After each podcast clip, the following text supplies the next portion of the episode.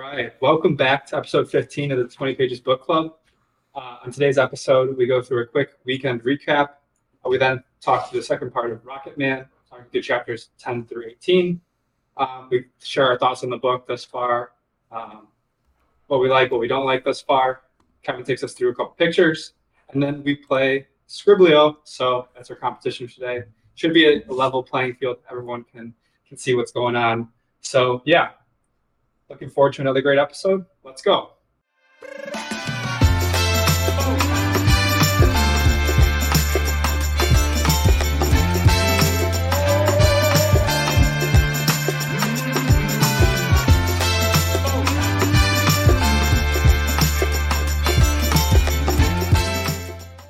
All right, welcome back. The Nebraska game? Oh, sorry. Welcome back to episode fifteen. Um, got some stuff to cover before we get into the book, so why don't we get through a quick weekend recap? Uh, Kevin, why don't you start us off? How was your weekend? What's been going on? Yeah. Uh, just been coaching, working. It's literally just seems like every day is Groundhog Day. Just wake up, go to work, get my eight hours in. Go home, eat really quick, go to practice, get home, just dead, go to bed, repeat. But it's enjoyable. When's, uh, when's the season start?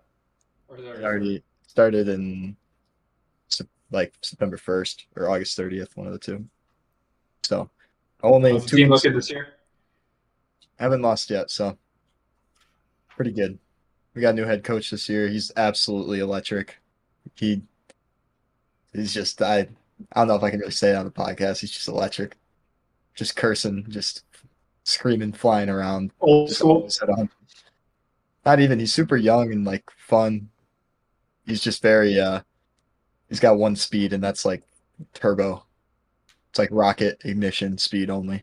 So, uh, Brazel, how about you? How's uh, how you feeling before? Unfortunately, don't get to see you after you lose to N I U. But how you feeling before the game? We're playing Rocky Lombardi, his seventh year in college. He was in college before we were in college, uh, just for reference. Is he the old Michigan State quarterback? Yep, exactly. Uh, so Nebraska gets to try again with a new quarterback at the helm uh, tonight. So exciting against Ooh, Northern Illinois. Back? Nope, it's going to be Henrik Heiberg from seven on seven Western Nebraska football. Uh, so we're going to see. Uh, I say you just should run the triple option with Jeff Sims. That would be your best. Probably. I don't disagree. Uh, but yeah, I'm excited for that. Hopefully Christian comes with me. And then, you know what, Christian Deal, uh, you come with me to the bar, you know, at the drink, obviously, and I'll pick you up from your race tomorrow. Handshake deal. Oh, that might be a good deal. Uh, Christian's lagging a little bit, but he said good deal. Get some delay from there. uh, but. Am I still? Yeah. Um. But yeah, that's that's basically my weekend. I'm excited to watch my friend run tomorrow. I'm going to try to make it down there. Christian, get your vest on. Go ahead. Me? Yeah. Uh, is it really bad? No, I just like yes. couldn't hear because you said me. No, it's it's really bad. Well, yeah, yeah, the video quality is bad too. Here, I, I'll go really quick while you you. Yeah, yeah, yeah, yeah. I'll troubleshoot. Play stuff. Um. For me, just watched the demise of Illinois football. One week our defense plays well. Uh, we decide to give up uh, five interceptions and basically hand the ball to the top ten team. So promising on the defensive side, uh, but it's the same old Illinois football. At least we were competitive for a half. But yeah, nothing too much else for me. Figuring out some job stuff also. So I might have some big news to share with the group in a little bit, but in a couple of weeks, I should say, but nothing yet. Um, so yeah, just been figuring out some stuff. Um, but yeah, excited for book club. Well, it was a great time. Christian, I'll give it. I'll give it a shot. I, uh, I mean, it looks like it's still bad. Uh, it's still, uh, it's okay. Bad. We can hear your voice, uh, but it was just. All right, let's do this for now. Um, I have a twenty mile run tomorrow, so that should be fun. Uh, I was telling Kevin my my training has somewhat stalled the past two weeks because I'm I'm back in the office and uh, I haven't been like feeling great. So It'll be interesting tomorrow. Either I'm going to feel good or I'm going to feel fucking awful and I'm just going to have to struggle through it for twenty miles. So we'll see. Tyler might be out there to support. Uh, the race ends like on the south side of Chicago. So that'll be interesting. It's in Jackson Park, which like people go to for recreation. So I don't think I'm in like immediate danger, and it's a big group. So, uh, yeah, we'll see how it pans out. Is that the area by U Chicago or my, my that side park, I think? Yeah, no, you're right. It's like directly south of U Chicago. Yeah, I think it's, I think you'll be okay. You're running in daytime. I mean, it, yeah, plus it's it's a crowd too, so. seven thirty in the morning. There's some sort some sort of after party, Tyler, if uh, you know, we're trying to get our drink on at ten in the morning. Two beers after a workout is supposed to help with muscle uh, recovery. Yeah, I'm going golfing later in the day too, so oh, I, I, that's, that's gonna be interesting. Yeah, the last time I ran twenty miles, like I tried to go out afterwards, and then I had to come home because I was like, "This is awful." So yeah, that's my weekend. Uh, what's the countdown to the Chicago Marathon now, Christian? Uh, less than a month. I have, I'm doing another half marathon like race next weekend. Uh, and then the weekend after is like, uh, eight miles and then marathon. Let's go. twenty pages representing. We're close. If this guy's not tag, on your tag, you can put like, uh, you can put the logo there. Yeah. Wear, wear twenty pages merch instead of like the charity I'm running for. That'd be awful. The, the, the real cause. I don't want to be affiliated uh, with that. Um. All right. Uh. With that, uh, we'll transition back to uh the summaries here. Um. Obviously, a lot to talk about. We finally get to launch, um, in this meeting, so that was fun. So, uh, just to make sure, I'm starting on chapter eleven and correct. No, chapter ten, I think. I'm starting at fifty. How's fifty-fifty for you? I got it. Uh, one hundred percent. Okay, I'm just going to read it. I'm just going to read it. Uh, what page is that? Yeah. It's one hundred percent that. Okay. I know for a fact. All right. Uh, you even texted it. All right. My bad. That's on me. All right. Thanksgiving was approaching, and there were four weeks until launch. The crew worked hard at the lunar orbit insertion, the part that would slow the aircraft enough to enter Moon's orbit, and trans-Earth injection, a process that would re-accelerate them out of orbit and back at Earth. Meanwhile, the wives took different approaches to the launch. Marilyn Lovell was confident and planned to bring the family to the launch. Valerie Anders opted to stay home, but watch it on T V. Finally, Susan Borman was petrified, very convinced that Borman was destined to die on Apollo eight. Chris Kraft told her, in honesty, the crew had a fifty-fifty chance. There's some minor minute deal, details to that, but uh, we'll keep it that. Early December approached, and the Earth stood still. Would the Soviets launch? The days passed, and it became clear America was the only one attempting a launch this month. With that, the crew became the center of the world. Unknown to them, Borman had already resigned. This was going to be his last mission. Now they flew to Cape Cod in preparation for their flight.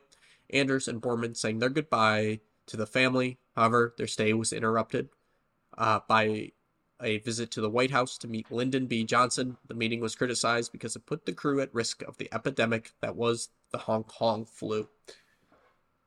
That's how we end that chapter. So we're we're approaching launch here. Um, uh, I think start to see some insight into how the different wives react. I mean, me and Christian were watching the Challenger docuseries last week. I guess it's a rewatch for me, but I mean, all of those families were at the launch, and you, I, I don't think I would ever go to a launch. I don't know. I think I think I'd want to be there. Like if something, like if it was good or bad, I feel like, like I, I feel yeah. like you'd want to, to be it rather than see it. Like I don't I mean, know. If they this all is dark. Go ahead, Christian. They all viewed it anyways. So, like, you're either watching it live or you're watching it on T V. I think I would agree that I'd rather be there in person. I don't know. I was going to make an analogy that I don't think is actually applicable now, but I'm going to say it anyways. I might as well. It's kind of like if you have like a pet you're putting down, and it's like, do you go with and like spend your last moments with it, or do you just like let your someone like your parents deal with it? Well, Apollo eight had a better chance of, of living. Yeah. Yeah. That's, that's why the analogy didn't work out. Yeah. So well, uh, yeah. I get the idea though. It's it's I think it makes sense. Thought. Like, would yeah. you rather watch it or not watch it and like regret not being there, you know? Yeah. Just I just think I watching the Challenger thing last night where they have three hundred television cameras pointed at you while the p- rocket blows up. I mean, that's that's tough. Uh I, sneak I, in. I, that's obviously I, an example analogy. Goes wrong. Yes. I'm going to raise you an analogy. Uh, it'll be like uh, going like a wife deciding to go to her husband's boxing match or M M A match, M M A fight. If they're it's like, uh, we need to stop with the analogies. It's like it's like Frankie Campbell's wife going up to his fight with Max Fair. Dude, I was going to say Frankie Campbell's wife, but I didn't want to be the one. All right. That's the beat for Campbell. And that, I have no idea what it's talking about. Analogy stuff. I know it's from, uh, I know it's from the fight book you guys read. Also, shout out Tyler for sneaking in that he rewatched the documentary.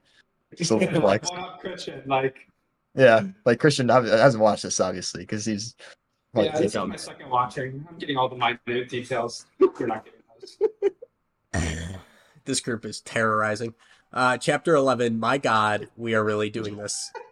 They returned on December tenth, eleven days before their mission. Jim Lovell took the opportunity to visit his grandmother in Edgewater. Tom Payne, or visit his mother, sorry.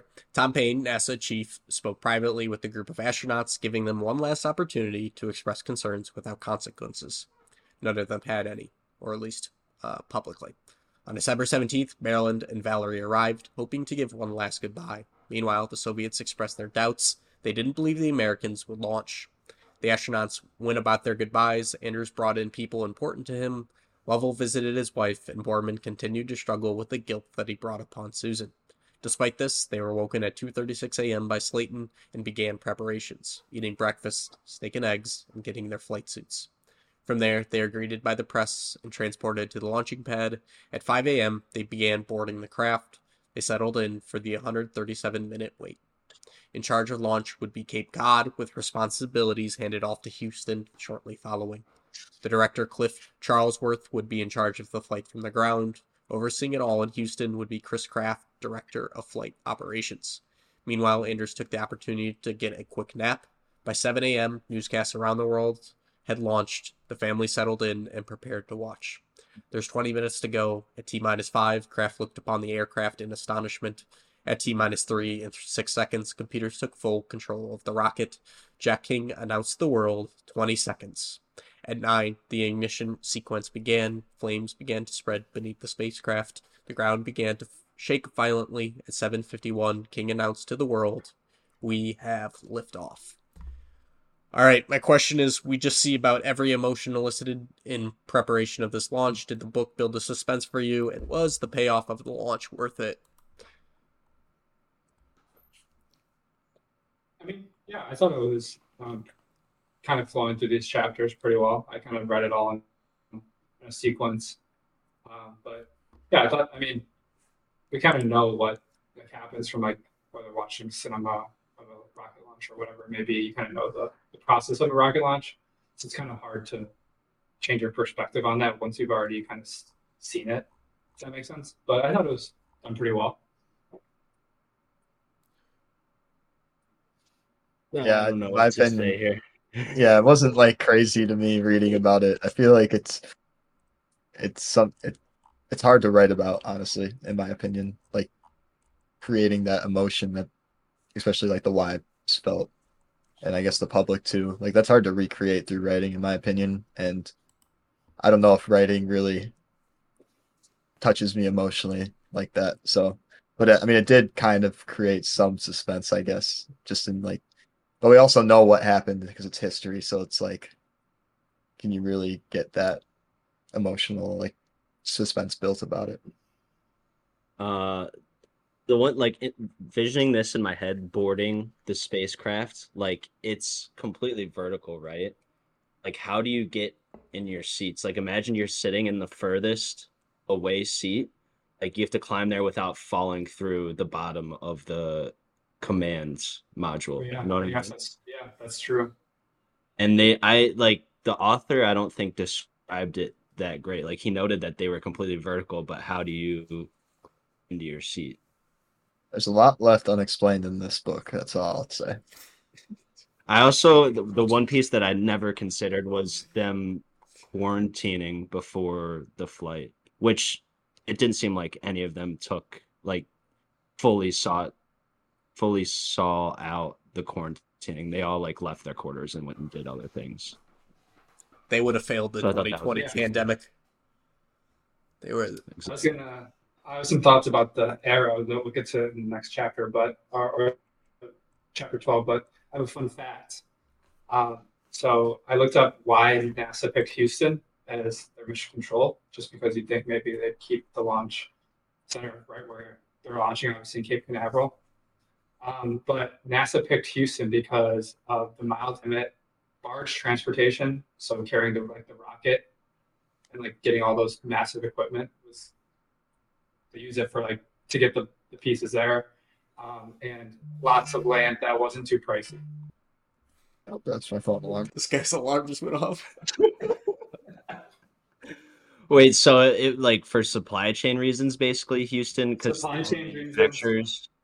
Uh, so like barge access, so like getting from the Gulf of Mexico, they could put big ships like carrying large equipment, and then it was cheap land. Makes sense. Why, why Cape Canaveral for the launch? Do we know that? I said my my my my the idea in my head would be, I told Christian this last night, I think since Florida's at sea level, maybe calculations are easier, but maybe I'm just an idiot. I got it. So quick Google search: Cape Canaveral was chosen for rocket launches to take advantage of the Earth's rotation. Mm. Now, rockets could be safely launched to the east over the open waters of the Atlantic Ocean. Um, so kind of what Tyler said, and I guess there's something science related with Earth's rotation. I guess being closer to the equator, maybe. I don't know how that works. So I, I don't know either. Well, uh, I'm guessing that Earth rotates that way. So then if you are launching and something does fall back down, it's falling into the water, as compared to like hitting land and coming down and blowing something up in the. So the Earth is rotating with. Yeah, so you, you would want to be shooting off into the Atlantic rather than into the Pacific, because technically the Pacific, you could come back onto land. Yeah. Maybe. Oh, I, I don't know. Okay, it's a it's a, it's a consistent rotation. The Earth is Maybe, flat. Yeah. Okay. I'll look at that. Okay. Okay. Yeah, if, okay. I, I I see. I think I understand. Okay. Here. Okay. Here it is. Cape Canaveral was chosen for the rocket launches to take advantage of the Earth's rotation. The linear velocity of the Earth's surface is the greatest towards the equator. The relatively southern location of the Cape allows rockets to take advantage of launching eastward in the same direction as the Earth's rotation. Look at that. We were kind of right. We kind of pieced that together. Okay. So you're just launching on the equator. Or closest to the equator. Closest. Okay. Closest. Because the U S technically doesn't have any closer points besides maybe like Puerto Rico. Okay.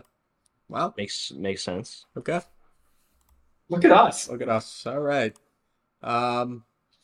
All right. Back at it. All right. Chapter twelve, Leaving Home. Releasing from its bonds, Saturn Five hurled upwards with six or seven point six million pounds of force it thrust into the sky.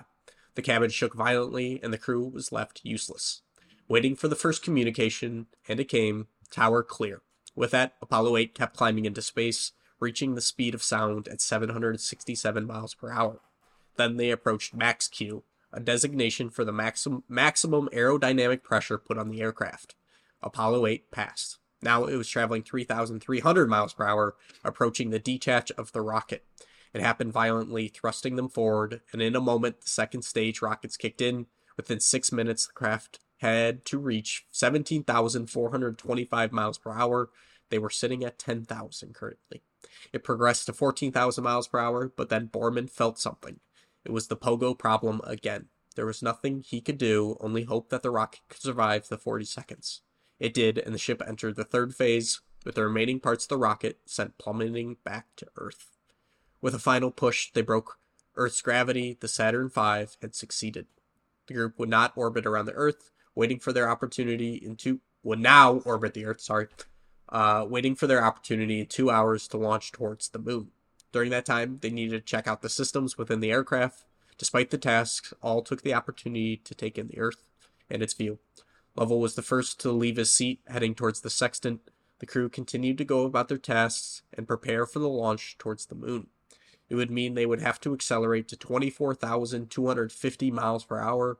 That step relied heavily on Houston and Chris Kraft. With Houston's permission, Charlesworth radioed the spacecraft, Apollo eight, you are go for T L I, over. The st- third stage had come, ignition, Lovell screamed. With that, the spacecraft climbed up to speed. At the last moment, the craft reached twenty-four thousand two hundred eight miles per hour, and mission control, Gene Kranz, got up and began to cry. The moment was momentous. Moment. Jeez. Wow. Monumental. M- Monumental is mine. That was, that was bad. Kraft looked up uh, upon the blip and wonder, you're on your way. You're really on your way now. Any thoughts on that chapter? What was the Pogo problem again? It was with the third booster. Uh-huh. It kept like uh, rattling, right? Or was that the? Yeah, I think I, I think something along the lines of like the it kind of go forward, like lose and gain speed, like really quickly, kind of. Yeah, I think that, so. That'd be the, so helpless feeling, just like being on like something you have no control over, and you're just like sitting there, like going like such yeah. crazy, like unthinkable speeds, and you just have to like. Well, they couldn't even see their instruments, which is crazy too. Like, like all that training and just like the sheer pressure. And like the G's that it's pulling to go up, like, and you can't even like look to see like what's going on. It was the one now, Tyler. Yes, can we? I want to. Uh, Christian, I... you can finish here. Okay, go ahead. Go, have Christian go, and then I'll prompt it to the viewers. Well, I was just gonna say it was it, the the third bro- booster having the Pogo problem. It was the one uh, problem that. Uh, whoever the rocket scientist was and, and his, his team had said they figured out, but they didn't have a test flight between Apollo seven and Apollo eight to really test if it worked. Uh, so they were kind of just betting on it to work. Sure. All right. So the question I po- posed to Kevin to explain to me, like I'm a three-year-old for the viewers at home, is I don't understand how human beings can withstand the force of going twenty-four thousand miles per hour. So, Kevin, explain it like I'm an elementary school uh, student. Thank you. Okay. Speed has nothing to do with force. So, speed, like, we're currently... Like, I, I was asking. I didn't know. I know. I'm, I'm trying to explain it, like, simply. I'm trying to so learn it. He's making fun of me. Now you know how we feel after every book we're reading, and you're like, well, actually. um, the Earth is, like, always spinning at around one thousand miles an hour, I think. So, like, we're always moving that fast. Force, technically the equation is mass times acceleration. So when it says, like, seven point six million pounds of force, that's really all that mass times the acceleration it takes to leave. So like that's a big number, but realistically most of that number is from the mass of the rocket. Is it the only thing acting against us is gravity technically? Yeah. And then essentially for so like we got to what seventeen thousand four hundred twenty-five miles an hour, but we did that or they did that over six minutes and acceleration is velocity over time. Like so, the change in velocity over time. Humans. So can, for them to get. Uh, my, my question is: humans can theoretically go any speed, then we just can't accelerate too fast. Yeah, okay. That's what like G's are. That's what like if you have twenty G's of pressure on you, that's like when you just die. But like if you, I think we can withstand like the average human can withstand up to like three. I think one G is just like us right now, just sitting here.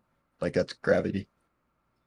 I think they mentioned it in the book when they test pilots, when sometimes they'll like go out in and out of consciousness when they're pulling large amount of G's. Like so when they'll pull up, it's a quick deceleration or acceleration. Yeah. Okay. What's What's the equation for G's? Like, is there an equation for Earth, how strong Earth's gravity is? Would it just be the same force equation? Nine, just nine meters per second. Yeah, that's just so it. that that's nine point eight meters per second. That's a so essentially no, that's gravity. So that's acceleration. So imagine you're standing at the top of like a three-story building, and yeah. you jump off. Every second that you're falling, you're gaining nine point eight meters per second of speed. And then when you okay. hit the ground, you're instantly going to zero. So all that like force, like that change in speed is the accel- Jesus Christ. So so by our by our calculations, they accelerated to seventeen thousand miles an hour in six minutes. That's about three thousand. So it's change of velocity over seconds. In, change in velocity over That's seconds. Right. Yeah, so zero, seventeen thousand minus zero over. But that's also miles per hour, and you have to convert it to meters per second. Oh, fuck. There's a lot of math you got to do. I wanted to, I wanted to relate it to the nine point eight meters a second. Okay, how about this? Like how many, how many, how many G's are acting on them in that launch? Basically, is what I'm trying to answer. Basically, like ten. I'll, I'll read the next chapter. You guys do the math. How about that? I'm not doing cool. that. Yeah, I'm not doing that. Essentially. Gravity's pulling down, and they need enough force to go against the nine point eight. Okay, hold on. So miles to minutes. So right now we've got the ex- the acceleration at seventeen thousand. Okay. No, because I didn't do I didn't do seconds. So seventeen, six times thousand. sixty. Six times sixty is three hundred sixty. So yeah. that's four point seven miles a minute. So then if we go, no, not miles to minutes. What? Miles to meters. So, uh, four point seven miles. Just gonna let it play out. What are we doing? Seven, seven thousand five hundred sixty-three meters a second. Sounds about right. nine point eight. That's so many more meters a second than nine point eight. No, no, acceleration is meters per second over seconds. Okay, move on. Okay, yeah, velocity on. over. It's a, it's a lot of big numbers, and it's an engineering marvel that they got that thing off the ground at six million. Agreed. I'll do that. Ke- Ke- I would agree with Kevin's going to do that. that. It's impressive. It's impressive that humans can withstand that. That's that's the conclusion. Yeah. All right. Um. All right. Chapter thirteen, A Deeply Troubled Year. To say nineteen sixty-eight was troubled would be an understatement. Vietnam and an election loomed large. Early in the year, Americans started to see the disastrous war in Vietnam unfolding. In South Carolina, the Orangeburg Massacre happened, further inflating racial tensions in the South. The Tet Offensive in Vietnam resulted in a stalemate, and Johnson expressed that the war was slipping away. In nineteen sixty-eight, the Kerner Commission concluded that racial tensions in the country were becoming so large the country was going to move to separate societies. Given all this, Lyndon Johnson was losing his re-election bid in the primaries. He dropped out of the race. On April fourteenth, at the Lorraine Motel in Memphis, M L K Junior was assassinated. This incited riots, or this incited riots in cities across the country. In late April, the famous Columbia College protests saw hundreds of students injured and arrested. Robert Kennedy won California and was gaining momentum, but was assassinated due to his support of Israel. At the Democratic Convention, uh, McCarthy failed to seize the moment, only getting twenty-three percent of the vote. With that, Hubert Humphrey became the nominee, despite never running up to that point.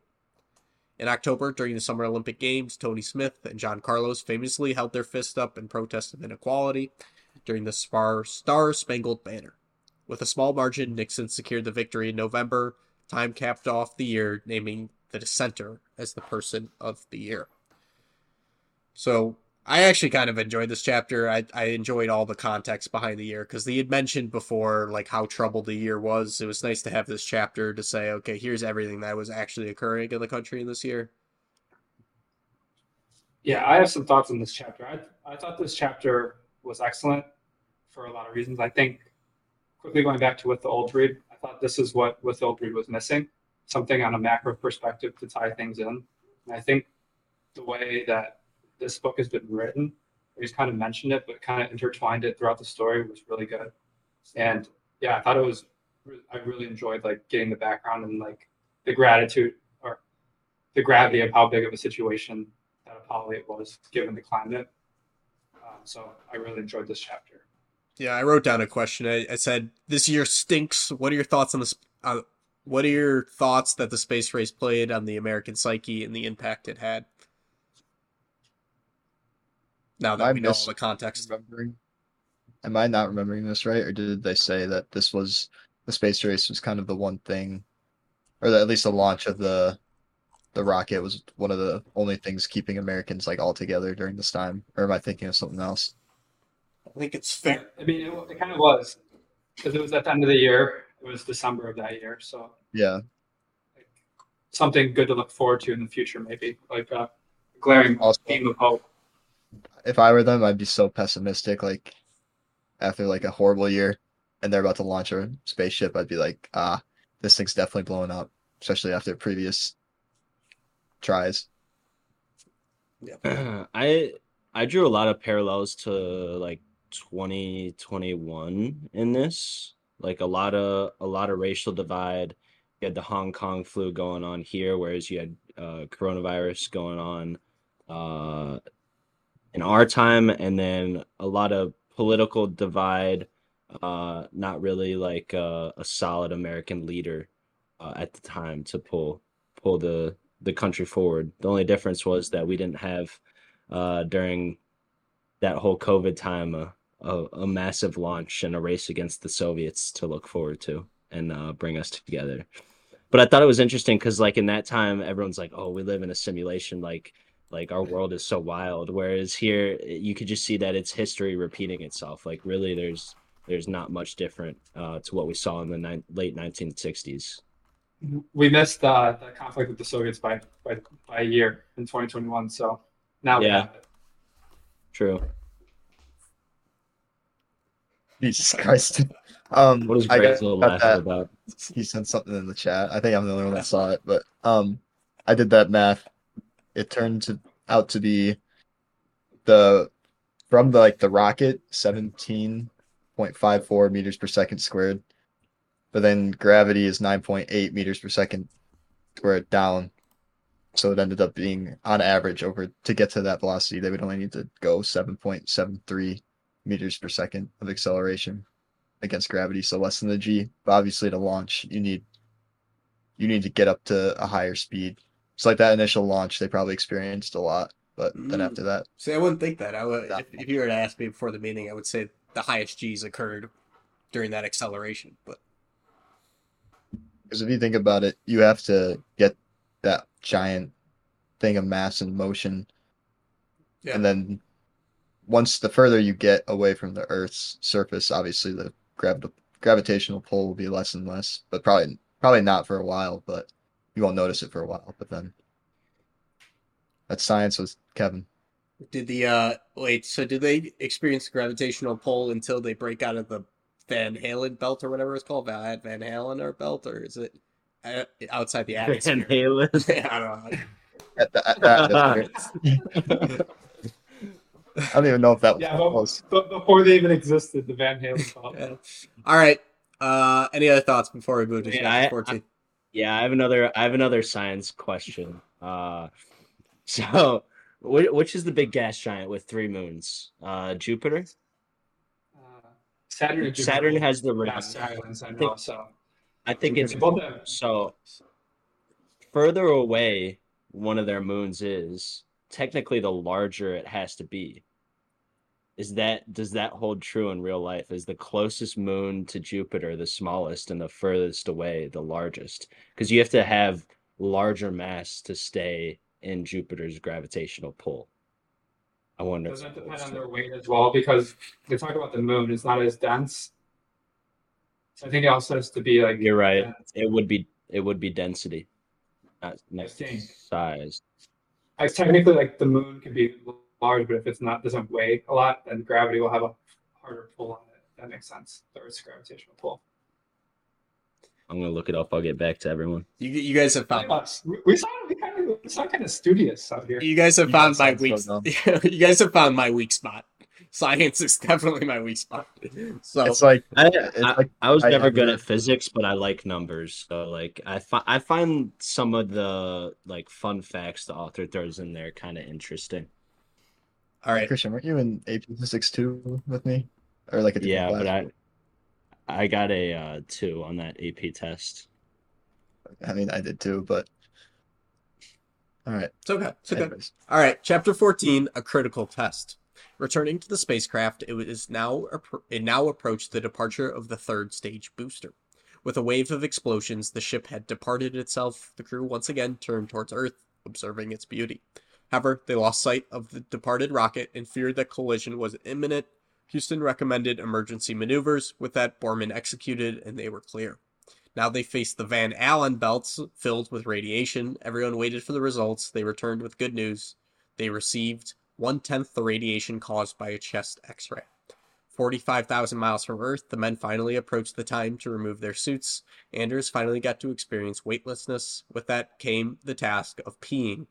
Astronauts were fitted with a condom-like device coming in sizes of small, medium, and large, or as the astronauts called them, extra-large, immense, and unbelievable. Defection was also less glamorous, essentially shitting in a bag. Back to the mission, Apollo eight reached another critical step, entering lunar orbit. Before that, Kraft insisted that the crew test it. With that, the S P S engine lit. It went by successfully, successfully for a minute, then not so much.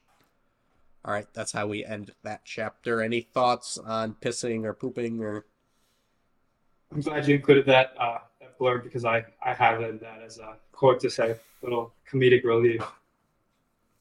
Yeah, I mean, I, I, you know, I think I'd be, I think I'd be an immense guy. Mm-hmm. Mm-hmm.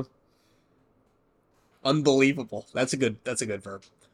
Um. All right, chapter fifteen: An astronaut in trouble. Valerie took the opportunity to sneak to the neighbor's house for the Christmas party. Meanwhile, in Mission Control, Chris Kraft was pacing. The S P S engine had not worked properly. For now, he kept it a secret from the crew. Hours later, a contractor had an epiphany. A bubble in the propellant line. Kraft had de- uh, Kraft had to decide what was possible. They they decided to trust the theory and that next time it would be fixed. The spacecraft was now coasting and the Mission Control relaxed. Borman didn't relax as much. He puked, and the stench took up the cabin. Then came the feces. Borman was sick and had diarrhea. The crew agreed they wouldn't tell Houston. Anders, with a slight hesitation, uh, with that, Anders found a solution. They used backdoor communication. That way the media couldn't blast the story everywhere. The crew awaited their response from Houston, who were considering canceling the mission. A decision had to be made, and fast. I wrote a question, but I, I kind of come up with a new one. The, uh, so we... Both parties discover information and decide not to share it to the other side. What are your kind of thoughts on that? Like they, they didn't immediately share the fact that uh, Borman was sick and that Houston didn't immediately share that a part of the aircraft had misfired. I think they're two different. Uh, the information is different for both parties. So if you're from the Mission Control side, that's something I personally would keep from the astronauts because you don't need them starting to panic in a mission where they need to be calm, and it's not going to affect what, like the the outcome, I guess, at the end of it all, because it's not like they're going to be able to do anything if there's no solution currently. So I would that makes sense to me. The the sick part, I didn't understand why they hated the the doctor so much. To be honest, they despise that man. Yeah, I guess they kind of talk about the doctor kind of taking credit or guys trying to trying to become a hero for the mission.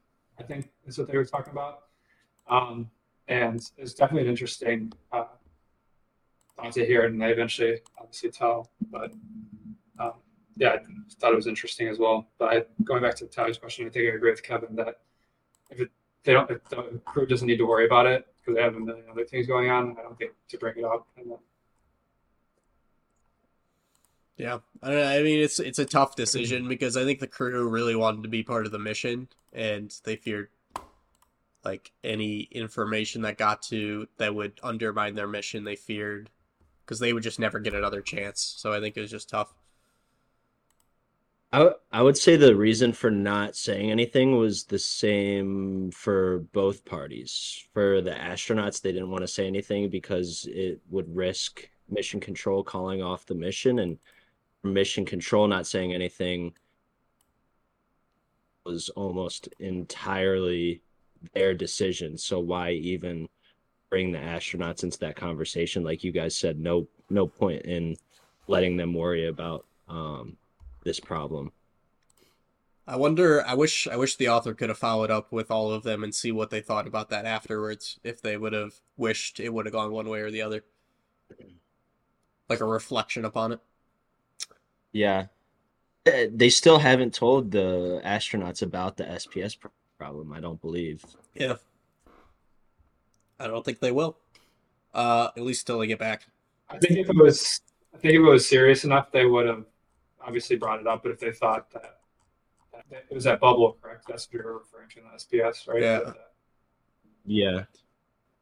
I think it was something that they just had to work out because I don't think there was anything they could have done, you know? Sure. I find it like it, even though, even though what I do on a daily basis and like sending astronauts to the moon are such wildly different things, like, the way the job functions is kind of similar in some cases. Like it's all it's all data driven and like pure data analysis. You're digging into problems in the data and, and trying to extract like one solution from that and trying to trying to make a data driven decision. So I thought that was interesting, even though my job is of minute importance compared to what is going on here. Uh, don't, don't sell yourself short. Yeah, don't sell yourself short. Thanks. Thanks. Um, Thanks, guys. Yeah, maybe you sell yourself short. Yeah. All right. Thanks, Kevin. All right. Um, next chapter uh, is called, what is it called? It's called... Um...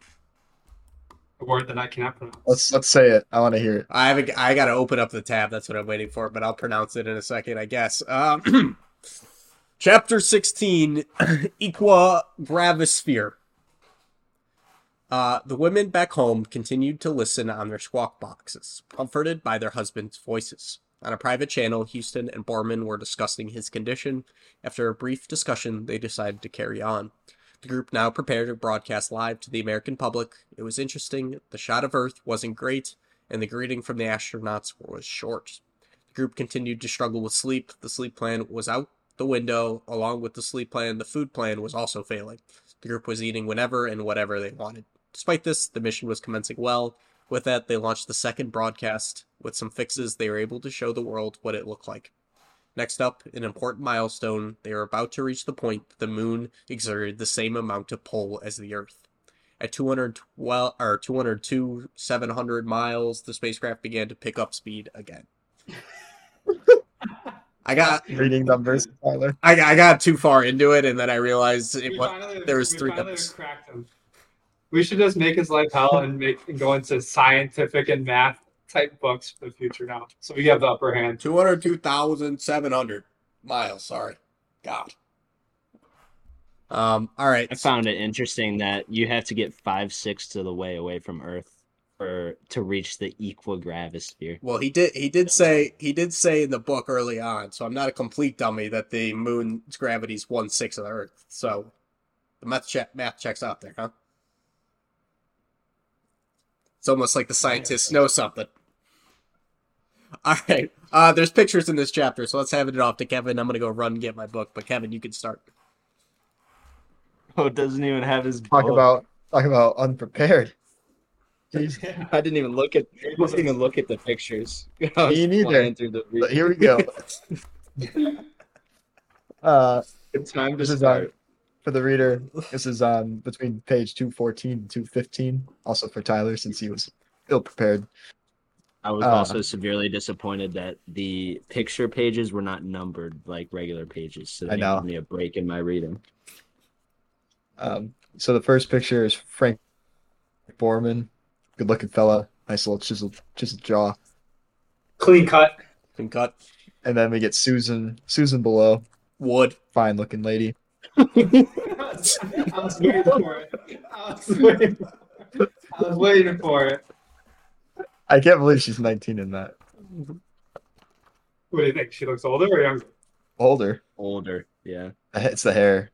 It's just the yeah, grandma cut. That, she's got that eighties look. Six, seven, sixties. eighties? Sorry. My bad. Then, uh, then we got Marilyn and Jim Lovell. Another another decent looking uh, couple. Tyler. All right. Wood. That's a pass. All right. No, or not. Next, next we got uh, Bill and Valerie. Valerie kind of looks like Timothy Chalamet with orange hair. No, she said that I can't see that. That's crazy. Got pass. Uh, and then we got pass. Mm. That's tough. Tough look for uh, Bill. Could be the angle. And then, yeah, it's probably the side. Yeah, that, that angle's not doing every haircut any any uh, favors. Bill looks like Bill Anders looks like he's Top Gun, Top Gun Maverick. Uh, and then we got the picture of Robert Gilruth, who I don't even know who that is. To be honest. Me neither. And then George. He's a mass of brass. They all just look so pissed off. Uh, then we got some Soviet propaganda. Disgusting. I honestly, I wish we would have done meme later because I would have used this picture and put Brazel's face on the on the head of this. Kind of a sick poster, all things considered. Yeah, the graphics pretty cool. Besides the uh, sickle, sickle in hand. And then we got the just a meeting with some of NASA's higher ups. I'd love to sit in on one of those meetings and just see if I even could comprehend like a third of what's going on, maybe a fifth, maybe less. Clear. Then we got the crew all chilling together. Those jackets are pretty sick. Not gonna lie. The av- the aviators go hard too. Yeah. Um, yeah, that's a that's a sick picture. Like, that's a good like poster picture in your like in a room if you want to be an astronaut. Yeah. Uh, then we get a picture of them transporting the actual rocket and launch pad, which I did the math when they were talking about that. What was it saying? Like at one mile an hour for three miles. So that took three hours to move. The thing is massive. Kind of wild. Um, then we get Susan and Frank Borman. The Susan, someone talked about how she would play later into the into the book, and I think we do see that a little as we read on into these last couple chapters here. Uh, Jim Lovell, Tom Brady's his son Jeffrey at the beach. Then we get that that breakfast on the morning of the launch. That was probably probably pretty electric. Yeah, Buzz Aldrin. Yeah, Buzz Aldrin's in there. In there. Yeah. Then the boys suiting up, the launch. Is our first? Is this our first book with actual colored photos? Uh, I think. Uh, no, the Monkey God had some colored ones too. But I think it's second book. Okay. Then we got a uh, blurry picture from inside the the rocket ship. You'd think it'd be a little more high quality, you know, but just weird that it's not. You know what I'm saying, Tyler? Hollywood special, you know what I'm talking about. It is weird that the cameras work perfectly fine until they actually get up into space. Mm-hmm. Yep. I was going to bring that up eventually. Uh, next page, we got the close-up picture of the, what's supposed to be the moon, I guess, allegedly. Then we got Susan distraught over her husband. That's like the goblin hope, goblin with that necklace. That's like the hope I return for more black and white photo. Also, I just saw her button says Santa lives. Also, somebody someone's got, got an emergency. Christian, mute your mic. Someone's got a fire truck coming through. It was it was me. And then uh, some some could say Santa and the moon landing live in the same category. Yeah, I'm wondering what that button that pin's about. And then we'll stop there for now and maybe revisit the last few pictures because I don't want to spoil what happens. Okay. Thanks, Kevin. Uh, I, got, I got a question. How the hell does T V signal and radio work out in the depths of space. Someone explained it to me. Like I'm, like I don't understand it. I couldn't tell you. I was also okay. very. Um, they don't. There, I. There's there like Earth. Every radio wave we have transmitted transmissed since radio's inception is still floating out there in the voids of space. So there's a possibility that other civilizations could intercept it at some point. It's just a matter of how far the distance, how far they are away from Earth, how long it takes those waves to get there. They never die off. I'm going to choose to believe you, but that I don't believe that at all, but I'm going to just choose to believe you. I, I saw it on a YouTube short. So I think I think that's true because they don't dissipate. They just fucking bounce around. I don't think I don't they even understand. bounce off of solid objects. I think they go, I think they go through. I don't even understand any of that. I don't. Yeah. So when they were, they have lost me. When they were reporting the, uh, the sickness, and they didn't respond for two hours. Was that because that signal just t- took that long to like transcend down to Earth, or is that just because no. they were talking about it? They were talking about it. It. It reached okay. a point, it's, they reached a point, I don't know when it was, where it took like a second for the radio waves to get to Earth.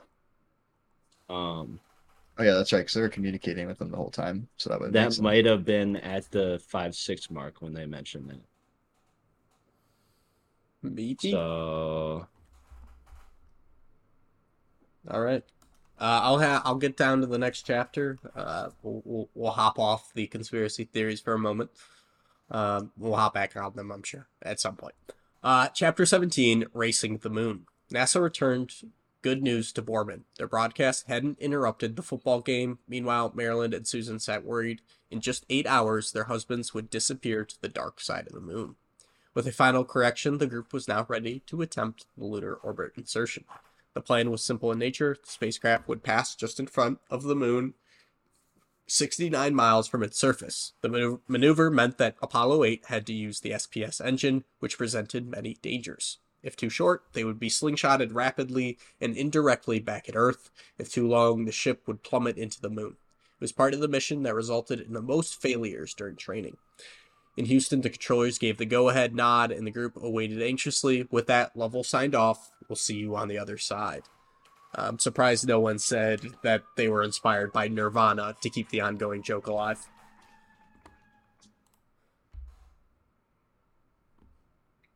I didn't even hear what you said. All right. I, yeah, I, I, missed, I missed that, too. Oh, you, I, you didn't hear that? You didn't hear it, or you didn't get the reference? Well, the sirens were kind of going uh, okay. on. I, I said I'm surprised no one uh, no one said the spacecraft was inspired by Nirvana, mentioning the dark side of the moon, keeping up with tradition of mentioning things that happen afterwards, but you guys say we're inspired of things that happened before them. You think but the first sixty-nine... You said that. No. You said that. You said Van Halen. No, no. What Nirvana song references the dark side of the moon? That's the album name. The... The world famous album. Who's Nirvana? Oh, you know what? It's not Nirvana. It's uh, we su- I sucked it's today. Pink Floyd. Pink Floyd. Pink Floyd. I, yeah, I fucking sucked today. That's clear. Yeah, I was gonna say. Yeah, I was, I was, I was, I was like, uh, is it, I, it's an album. It's not a song. Yeah, I just sucked today. That's my bad for everyone listening. I, that was terrible. Um, any other thoughts on that chapter? No, I wasn't even listening to the summary. Okay, nice. Lots of lots of math. Lots of math. I love the honesty from Eric every week. This guy, this guy didn't start reading till this morning, so it's fresh in his mind. All right. Uh, the expectation's very low for him sometimes, you know. Um, all right. Uh, chapter eighteen, our most ancient companion. The moon is about four point five billion years old. Earth's oldest companion. Slowly, the moon drifts away, one point five inches a year. The moon's surface That's is a result of billions of years' worth of comet bombardment. The far side is more mountainous than the light side due to its thicker crust. Despite earlier concerns, the moon's surface was solid. As, oh, that noise. As compared to Earth, the moon has a thicker outer layer, but a significantly smaller core. The moon is fundamental to Earth's survival, keeping temperatures moderate and stable, and slowing its rotation. Together, they form a cohesive unit. Blah, blah, blah. Something about the author writing an epilogue in the middle of the book. All right. And that's how Brazel likes his woman. That's That chapter sucked, even though I didn't read it. uh, yeah. Little little weird two two page chapter here. I don't really understand it, but at least it was quick.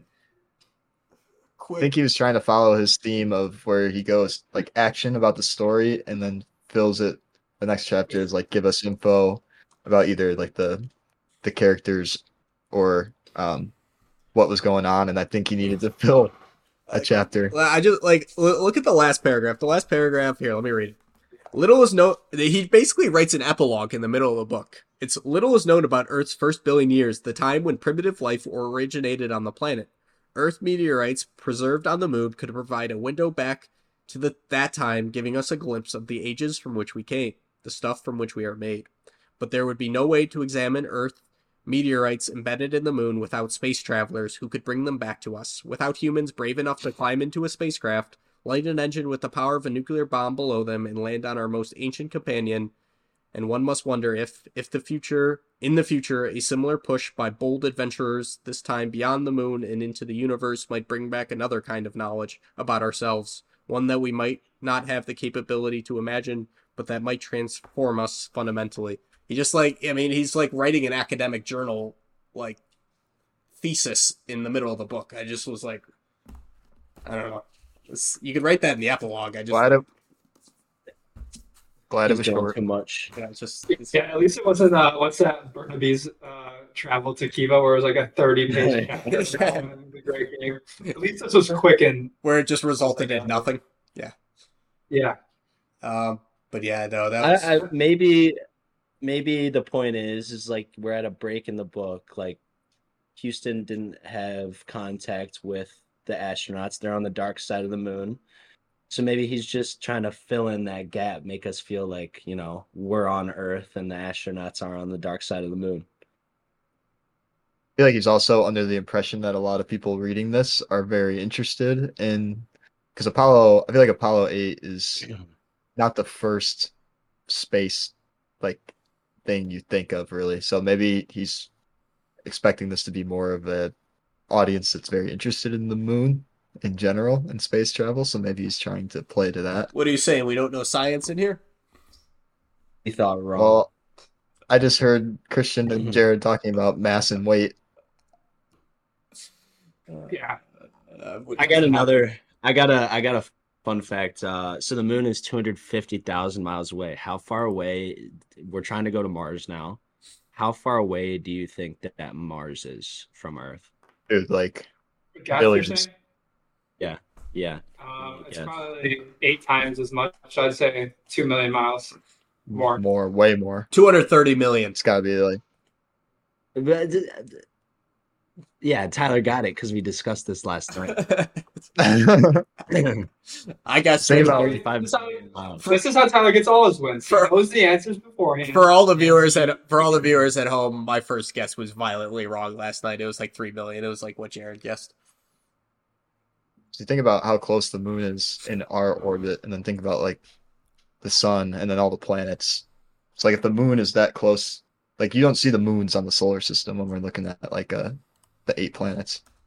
It'd have to be like one of those things like an Interstellar where you go to sleep like in those beds while you're traveling, just because it would take that long to get there, which is crazy to think about. Yeah. It's like that whole change in time too, while you don't age, but everyone back on Earth is aging. Yeah. I don't it, it I don't even know if that's real. No, I think that is real because time goes slower in those outer planets, if that makes sense. Time is relative. Yeah, that's that hurts. Just like yeah. speed, Tyler. Just like speed. Thanks for helping me understand. I appreciate it.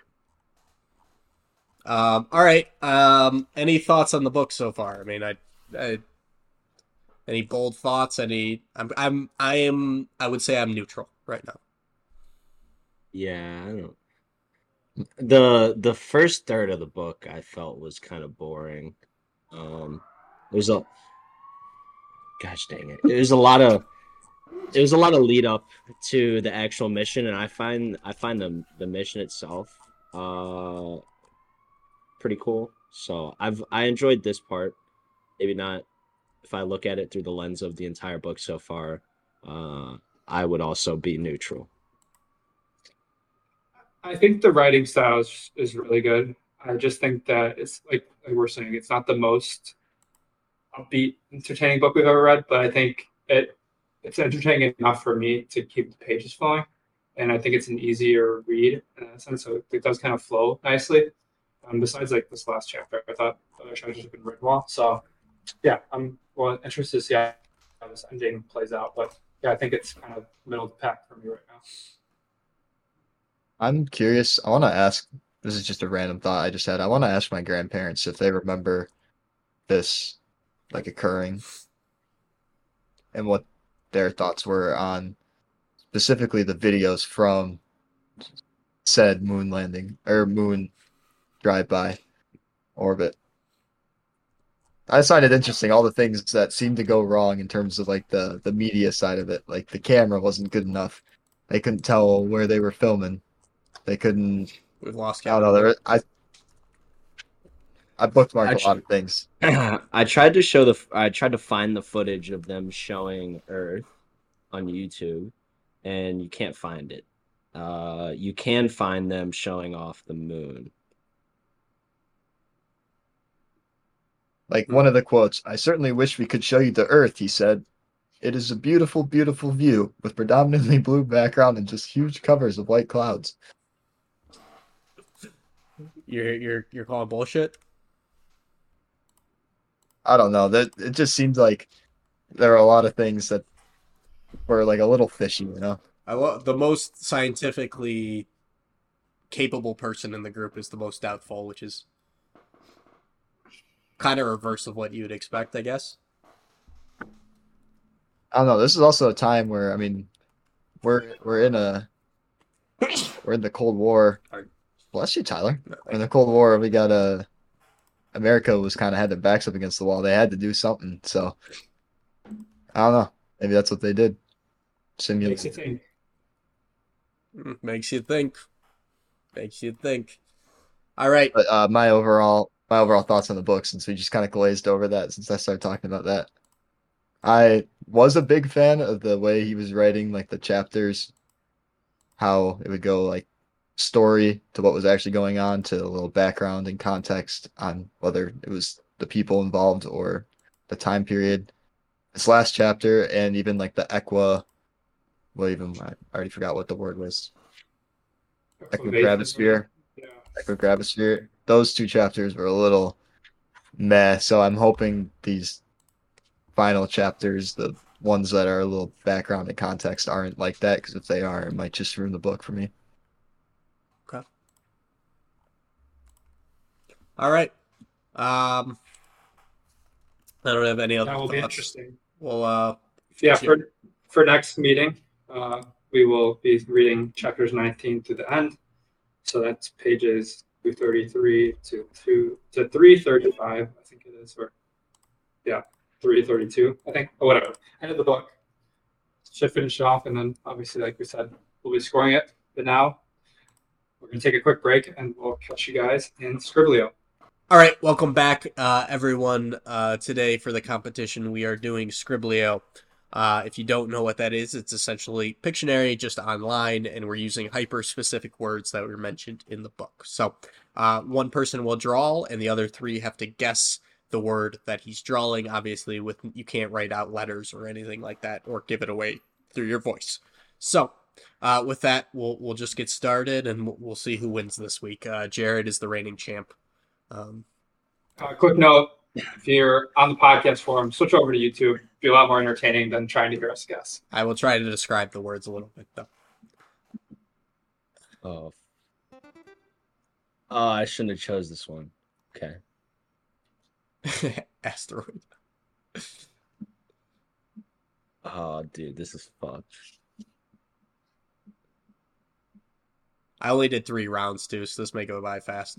But no, What if you could guess this?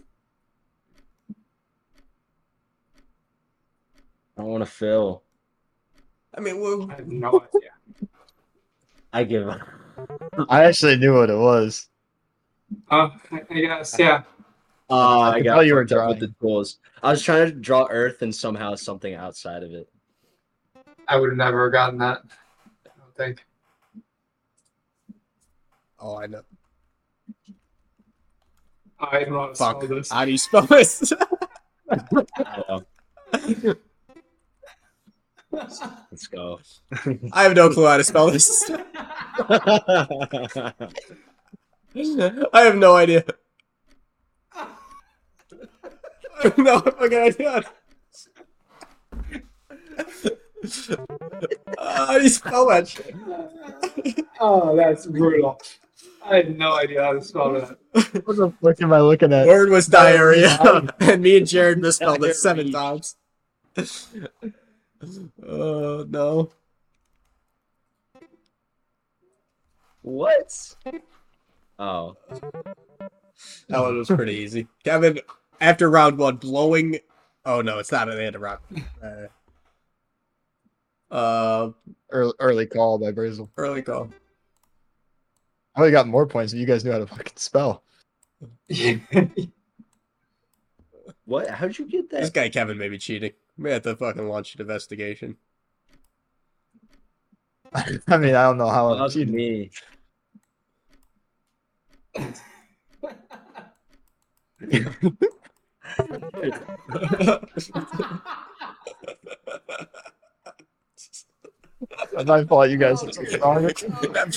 For, for everyone listening at home, Christian, Christian wrote bubbles and then bubbles misspelled. Uh, And the word was bubble. After round one, Kevin has a commanding lead.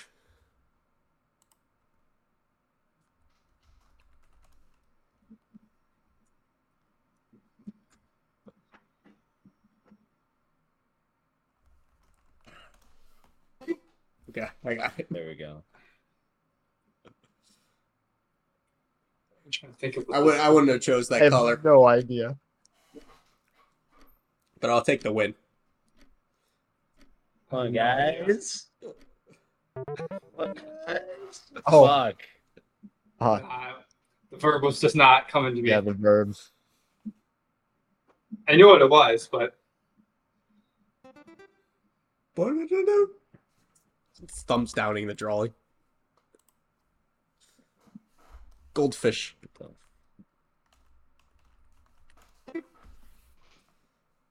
Kevin is easily the best drawer in the group.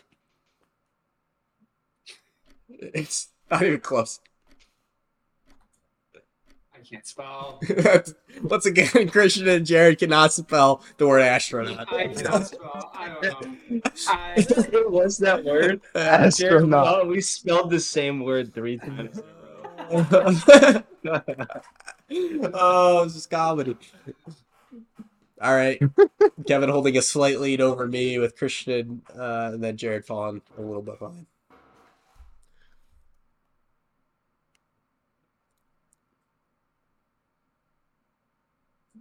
What in our nation?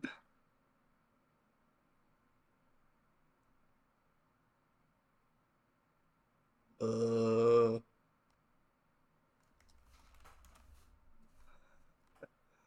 Uh.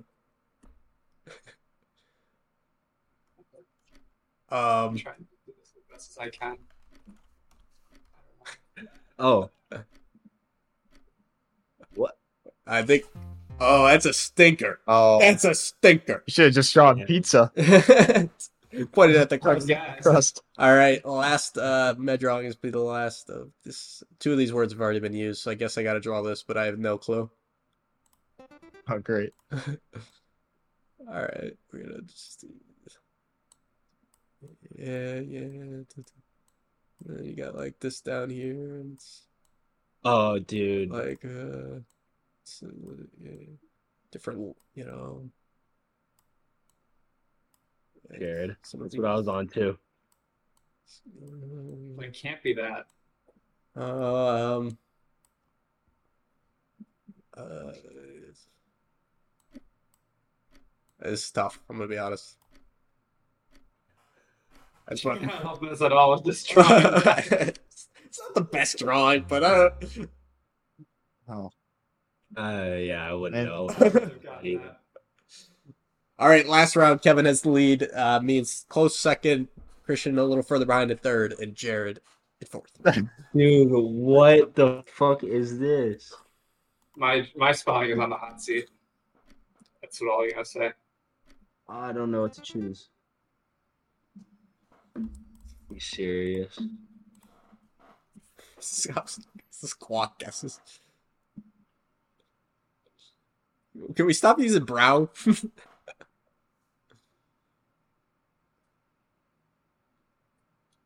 me.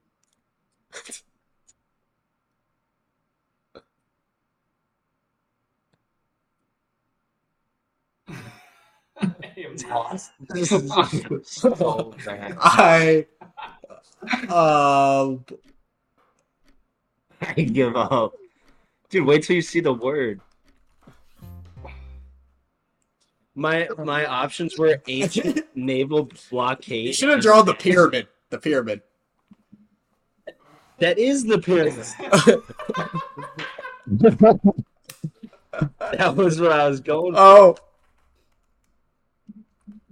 How do you spell this? No. Uh, you got uh.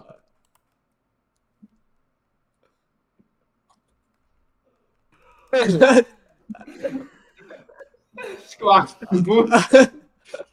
um, no, it's not that though. Um. Oh, I got it. Oh, that was, I needed that. Ah, oh, broadcast. Okay, it's a good drawing. I knew you guys are gonna get Squawk Box. I got enamored with the Squawk Box.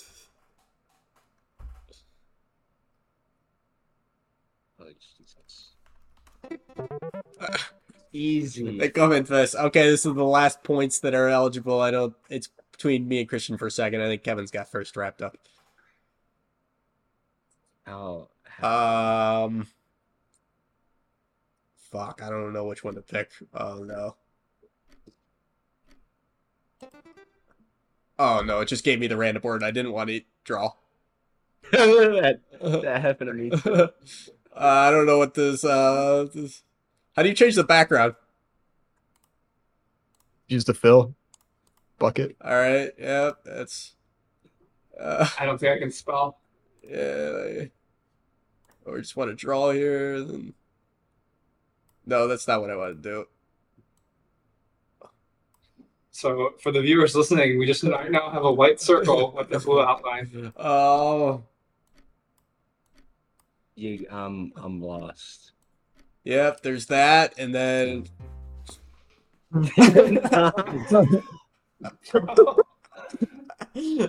All right, I mean, I basically... You could say I threw that to remain in second place. I think that's maybe the only conclusion you can come with that one. Uh, I think the only other conclusion we can make is that we don't know how to spell. Uh, I think we're on the high that was tough. Me and Christian especially. I I, I, think I, I, I definitely let up uh, two or three guesses on just inaccurate spelling, so it's unfortunate. Diarrhea. Diarrhea. I'm gonna have to go to the the well and figure out how to spell that one. Not a word I usually spell. All right. Gun to my head, I think I'd I'd be done. Jared, transition us out. All right, yeah. So, great meeting. Um, like we mentioned, we will be finishing Rocket Man. I think this is what, our fifth, our fourth book? Or fifth book? Yeah, fifth book. Um, what? Finishing our fifth book, Rocket Man. So, that means next week we will be scoring it, um, seeing where it ranks, and then we will be introducing our next book. Uh, spoiler alert, it will be Killers of the Flower Moon, and hoping to read along with uh, the release of the movie, uh, the Martin Scorsese movie that is coming out in October. So looking forward to that. Um, maybe we'll put together like a little brief synopsis of what the movie's about. Uh, and then are we planning to do trivia next week, or what do we want to do? Snake. Or, or snake draft. Snake draft. Snake. That's correct. Snake draft is your favorite character. Snake. There's only three. Snake draft. Uh, so yeah, should be a good episode. Um, please like and subscribe if you enjoyed, and we'll see you guys uh, next week. Goodbye. Peace.